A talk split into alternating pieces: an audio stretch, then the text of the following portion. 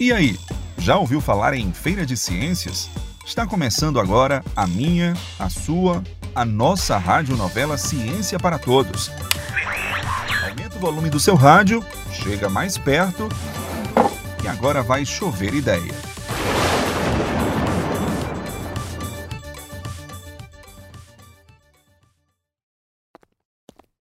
Oi, Júlia. Oi, Pedro, tudo bom? Tudo sim. Quer dizer, mais ou menos.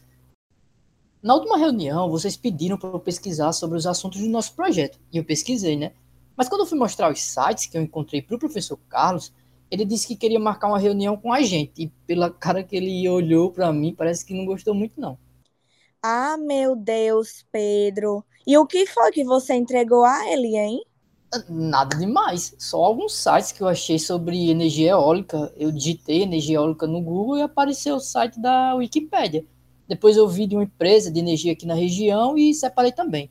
Ah, e também tem uma reportagem do jornal aqui da cidade, falando sobre esses geradores que o pessoal está instalando nas praias aqui perto. Também tem aquele vídeo do YouTube que a gente viu em um post do Instagram. Ah, olha ele ali. O professor Carlos está chegando. Oi, professor Carlos, bom dia. Olha aí, professor, esse negócio que Pedro mostrou aí, esses sites, eu não tenho nada a ver, ele pesquisou sozinho, viu? Bom dia, Júlia, bom dia, Pedro. O que, que foi? Parece que vocês viram uma assombração. Pedro, que cara é essa, hein? Ah, nada, professor, é que você ficou bravo com os sites que eu achei. Não, Pedro, o que, que é isso? Eu não fiquei bravo, não. Eu só marquei a reunião para a gente discutir essa questão da busca das informações para o nosso projeto. É porque é uma parte que é bastante importante da pesquisa científica. O site que você me mostrou até tá ok, mas eles não são os mais adequados para a nossa pesquisa. E aí por isso eu chamei vocês exatamente para dizer o porquê. Sente aí, por favor. Oi, pessoal, desculpa o atraso, eu tava esperando a chuva passar. Oi, Letícia, tem nada não, a gente ia começar agora. Olha só, pessoal, quando a gente vai fazer uma pesquisa científica sobre algum assunto, no caso de vocês, sobre energia eólica, correto? Nós precisamos buscar as informações atualizadas sobre o assunto. Até mesmo para ver se faz sentido a gente pesquisar o que queremos e se já não existe a resposta para a nossa pergunta. Entenderam? Sim, professor. Por conta disso, a gente precisa aprender como fazer essa pesquisa de informações. É o que a gente chama de pesquisa bibliográfica. Antigamente, nós tínhamos uma verdadeira dificuldade para encontrar as informações. Vocês sabiam que a gente precisava ir para a biblioteca pública para encontrar essas informações? E ainda mais quando se tratava de pesquisas científicas. Os meus professores, eles diziam que passavam horas nas bibliotecas só procurando artigos científicos. Eles, inclusive, precisavam enviar cartas para outras bibliotecas para conseguir a cópia dos artigos. E esses artigos demoravam semanas para chegar pelo correio. Ah, não dá nem para imaginar. Hoje é só entrar no Google pelo celular ou computador.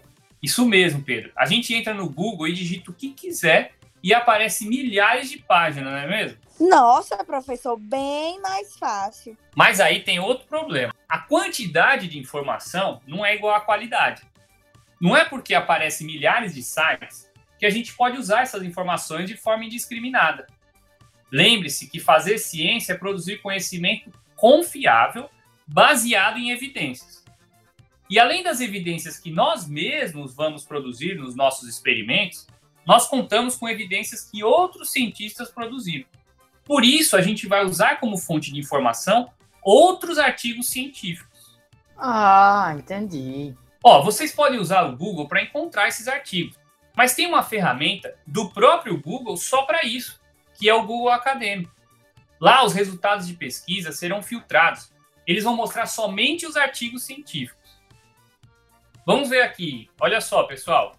Se eu procuro no Google o termo energia eólica, vai aparecer. Espera aí. Está carregando. É, olha aí, depois dessas propagandas, ó, o site da Wikipédia, alguns sites de companhias e empresas, uma revista escolar. Estão vendo aí? Agora vamos pesquisar pelo mesmo tema aqui no Google Acadêmico. Deixa eu abrir aqui uma nova aba. Olha só, aparece uma série de artigos científicos sobre o tema. Estão vendo? Agora podemos ver o resumo dos artigos e ver se interessa para a gente. Olha aqui, professor, se esse aqui presta. Eu cliquei nesse e apareceu assim: o mercado brasileiro da energia eólica, impactos sociais e ambientais, da revista Ambiente e Água de 2017. Muito bem, Júlia, isso mesmo. Agora podemos usar o Google Acadêmico para fazer a nossa busca e ter informações mais confiáveis, porque os artigos científicos passam por revisores antes de serem publicados. E isso, de certa forma, garante que as descobertas científicas descritas nesses artigos, elas tenham mais confiabilidade. Ai, que da hora! Outra coisa que podemos fazer é definir logo no início do projeto as palavras-chave que podem nos auxiliar na pesquisa bibliográfica. Assim, podemos realizar a busca de forma direcionada para o problema que estamos querendo resolver. Palavra-chave? E é para abrir uma porta, é? Pelo amor de Deus, Pedro. Essa tinha que sair da sua boca, viu? Desculpa aí, professor.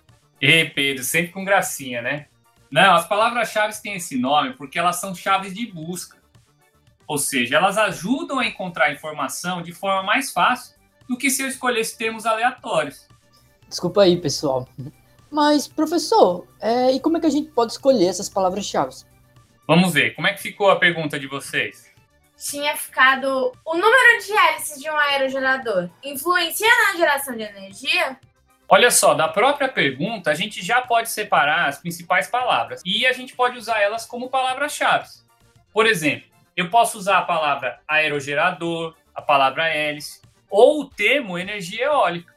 Que massa, professor. Agora sim eu estou entendendo. É, e eu também. Muito bem. Então, para o nosso próximo encontro, ficamos combinados de vocês usarem o Google Acadêmico e pesquisarem artigos científicos usando as palavras-chave.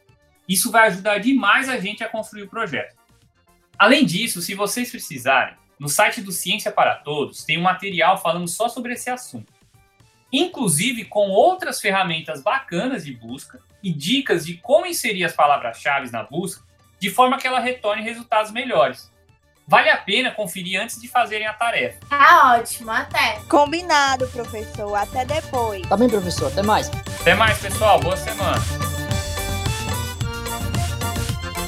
O Ciência para Todos é um programa de popularização da ciência da UFESA, UERN e do governo do estado do Rio Grande do Norte. E possui apoio do Ministério da Ciência, Tecnologia e Inovações através do CNPq.